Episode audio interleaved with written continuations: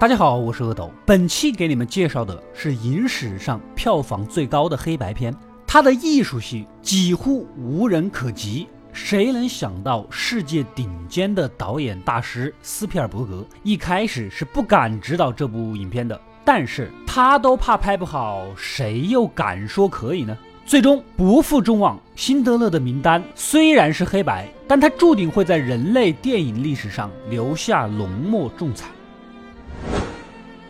故事发生于一九三九年，德国闪电吞并了波兰。我们的男主奥斯卡·辛德勒是个几番经商失败的德国商人，然而凭借高大的身材和天生擅长吃喝玩乐又会来事儿的花招，在酒会上啊，很快的就通过了一个一个低阶的纳粹军官，逐层认识了更多级别更高的高官。而搞定这些人，是他来到波兰的第一步。第二步就是前往犹太人会议大楼啊，这里是犹太人自主选举的会议机构，专门负责一切犹太人的事务。辛德勒找到议员之一的斯泰恩，谈了这样一个条件：他跟这里的纳粹军官们呐关系非常熟，可以走后门开场。既然犹太人这么有钱，不如把钱借给我，等我开始生产了，再用货物来抵账，一年之后两不相欠，如何啊？此时波兰的犹太人呐已经全部登记在册。逐步的赶入高墙之后的隔离区集中管理，不用说，你们也能想得到，在隔离区物资比钱重要，里面只能以物换物，钱根本是买不到东西的，而且迟早这些财物也会被纳粹给收走。斯泰恩是会计出身，当然懂这个道理啊。由他牵头拉来的犹太商会的大佬们，跟辛德勒详谈，也没多少拉扯，双方的君子协议就这么达成了。资金一到位，辛德勒就去地下黑市啊，买来高档的红酒、雪茄呀、新鲜水果啊这些个暂时的奢侈品，包好了送给当时那些结交的纳粹军官们，一路绿灯拿下了大笔的军方订单。会计斯泰恩去招募犹太工人啊，因为目前犹太工人是价格最便宜的，还能让他们出隔离区赚钱换点食物。当然了，这也都是那些收了贿赂的军官开的绿灯呐。厂子没开多久，那个生意已经是爆发式的增长。辛德勒是大发战争横财，开心的飞起。这一天，会计呢求情，有个工人想当面的感谢你一下下，可以，可以，可以，可以，可来吧，来吧，来吧。可当辛德勒见到这位犹太工人之后，不高兴了。我要你找的是技术工人，你怎么给我弄了个独臂侠过来啊？你仿佛是在逗我。当然了。斯泰恩是个好人，当时他就不忍心看到这个独臂老人被士兵殴打，立马以工厂的名义就将他招募进来。而在另一边，一批又一批的犹太人正被用火车送往未知的深渊，他们的物品和财产正在被贪婪的纳粹给洗劫。葛斯是党卫军司令官，被分配到了波兰，全权负责克拉夫科地区的一切事宜。当然了，他也是带着上面的任务来的。将隔离区的犹太人全数赶入刚刚建好的集中营。谁都知道集中营进去会是什么结果。抓捕过程充斥着血腥和呐喊。一个天真又无辜的红衣小女孩在混乱中想要找地方躲藏，可根本就没有任何地方是安全的。白天躲在暗格、床底或者是箱子里的人呐，晚上同样遭到了士兵的埋伏。隔离区的枪声此起彼伏，这一幕也被辛德勒看在了眼里。生意还得继续做。新来的司令官葛斯当然也是辛德勒必须接近的对象。司令官当然也听说过了，辛德勒是个毫不吝啬行贿的人。两人很快乐的就达成了协议，好歹也算是把当初那一大批犹太工人给放回了工厂。不过为了牵制住辛德勒，葛斯把会计给扣了下来，给他算账。这搞得辛德勒每个月定期给那些贿赂的人呐打款，都得自己去做，有点毛躁啊。接下来，会计依然是在集中营里帮辛德勒招募工人，因为这工厂像避难所一样，是唯一安全的地方。他们中有死里逃生的神父，有机智而勇敢的小男孩啊。这个小男孩很有意思，有人在集中营偷东西吃，司令官葛斯打算一个一个的杀，直到谁承认是盗窃者。这一般谁敢承认呢？当葛斯胡乱的杀死第一个人的时候，小男孩主动站出来，颤颤巍巍的指认，就这个打死的人，他就是盗窃者。这个人死都死了，也死无对证，如此一来也就保全了所有人的性命。果然是机智且勇敢呐！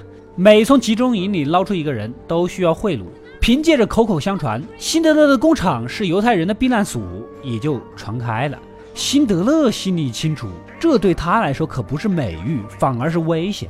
他是德国人，又是入了党的纳粹党员，救犹太人不是背叛是什么？但他也知道进集中营的后果，只能说是睁一只眼闭一只眼，顺手能帮就帮吧。通过熟悉司令官葛斯的人啊，辛德勒试图了解葛斯这个家伙，喜怒无常，心情好和不好都杀人，以杀人为乐。整个集中营的营区啊，人心惶惶，今天活着，明天可能就被他从房顶一枪狙过来打死，没有任何理由。辛德勒呢，也试图给他灌灌鸡汤，让他控制一下自己的情绪。坚持没几天，又本色暴露。一段时间后，集中营要进来一批新的俘虏，营区不够住啊，得腾点地方。于是他们将老弱病残、不能干活的挑出来，准备送走。当然，送走的意思就是集中杀死。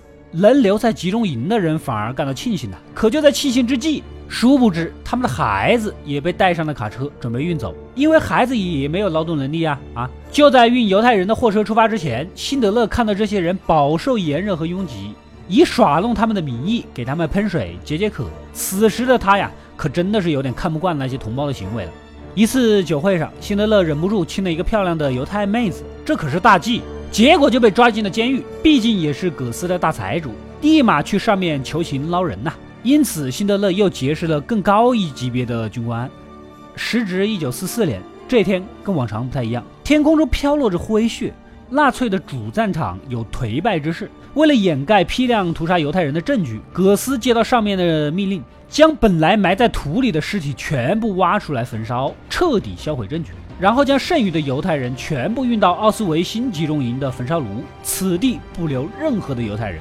葛斯也会在办完这些事之后撤离波兰，这是上面的死命令。辛德勒这回算是保不住这些工人了啊，甚至于连他的会计斯泰恩也保不住，他的钱已经赚的这辈子都花不完了。可几天后，这帮帮他赚钱的人将会化成灰烬。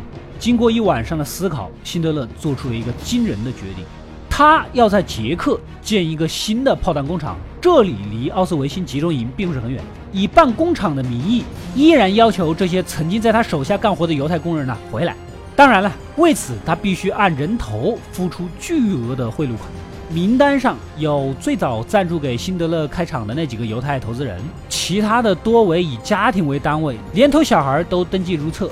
可以说是此举将会付出巨大的代价。为了救更多的人，辛德勒还到处游说开纺织厂的德国商人朋友加入啊，一起掏钱，能买一个是一个，能救多少是多少。这就是著名的辛德勒的名单。捷克的厂呢也搞好了，贿赂金呢也给了，就等工人送过来。可是男人的这一火车呢确实送到了，女眷和孩子那一火车一直没见踪影。原来呀，他们直接就被误开到了奥斯维辛集中营。烟囱中一直喷涌着浓烟，奥斯维辛被称为杀人工厂。女眷和孩子送到这里，几乎等同于半只脚走进了焚烧炉。辛德勒得知这一情况，立马动身赶往奥斯维辛，找到负责的纳粹军官，用了一袋子钻石去行贿，这才凿动对方同意送回这批女眷。本来孩子他们是不想放的，辛德勒以子弹必须要这些小手才能上油漆为由，打消了对方的疑虑。最终，这群人死里逃生，回到了辛德勒的工厂。啊，辛德勒又以德国的法律为借口，让在此监视犹太人的纳粹士兵不得使用暴力，不得随意杀人。啊，否则你坐牢，我拿赔偿。这一刻，似乎一切的苦难都烟消云散了。但新的困难悄然浮出水面了。辛德勒的工厂之前是做锅碗瓢盆的，工人们教一教嘛，也就会了。现在改做炮弹，技术要求高，精度要求准。一时半刻根本搞不到合格的产品，送出去的货全部都被退了回来，长此以往，分分钟被纳粹的军备部给封厂了。厂子一封，这些人还是要送到奥斯维辛，没办法，辛德勒只能去别的工厂买弹壳，当做是自己厂的产品，然后去交货，维持正常运转的假象。本来之前打点买人就花了不少钱，现在厂子的收入又是只出不进，很快，辛德勒当初赚的所有钱都花完了，再也拿不出一分钱。此时，收音机传来战况的信息：德国已经签下了投降协议，二战正式结束。这对所有犹太人来说当然是好事了，可对于辛德勒来说意义却不同了。在外界人看来，他就是一个靠奴役压榨犹太工人、大发战争横财的德国商人，又是一个纳粹党员，而且还开厂为纳粹制造武器炮弹，妥妥的战争罪、反人类罪啊！遇到不讲道理的这种事情，根本就说不清楚，所以他不得不准备逃避。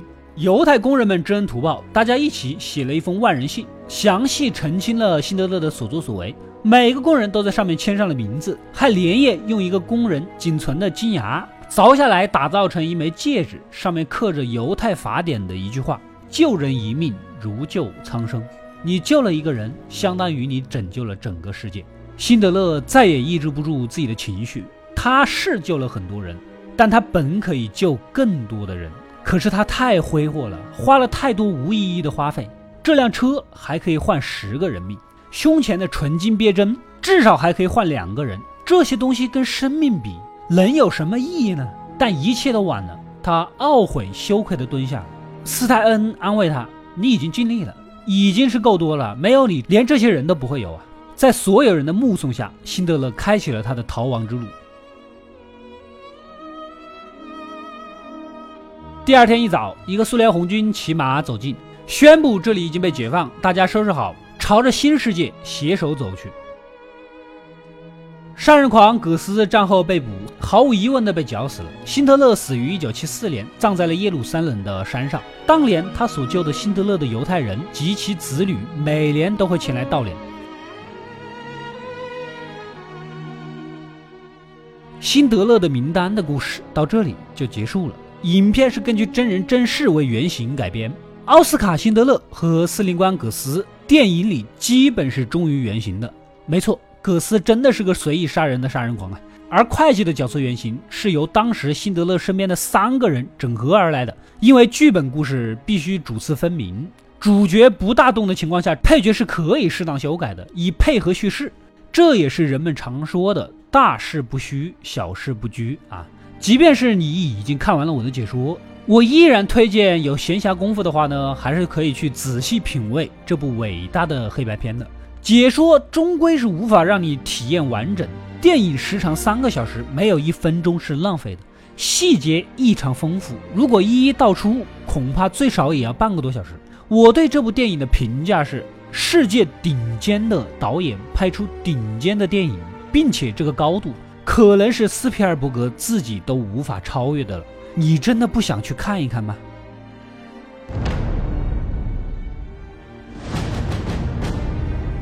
我是阿斗，一个让你沉迷于故事的讲述者，浓缩电影精华又不失它本来的魅力。扫描二维码添加我的微信号，除了能第一时间收到更新，更有独家解读的视频等待你的发掘。扫描它，然后带走我。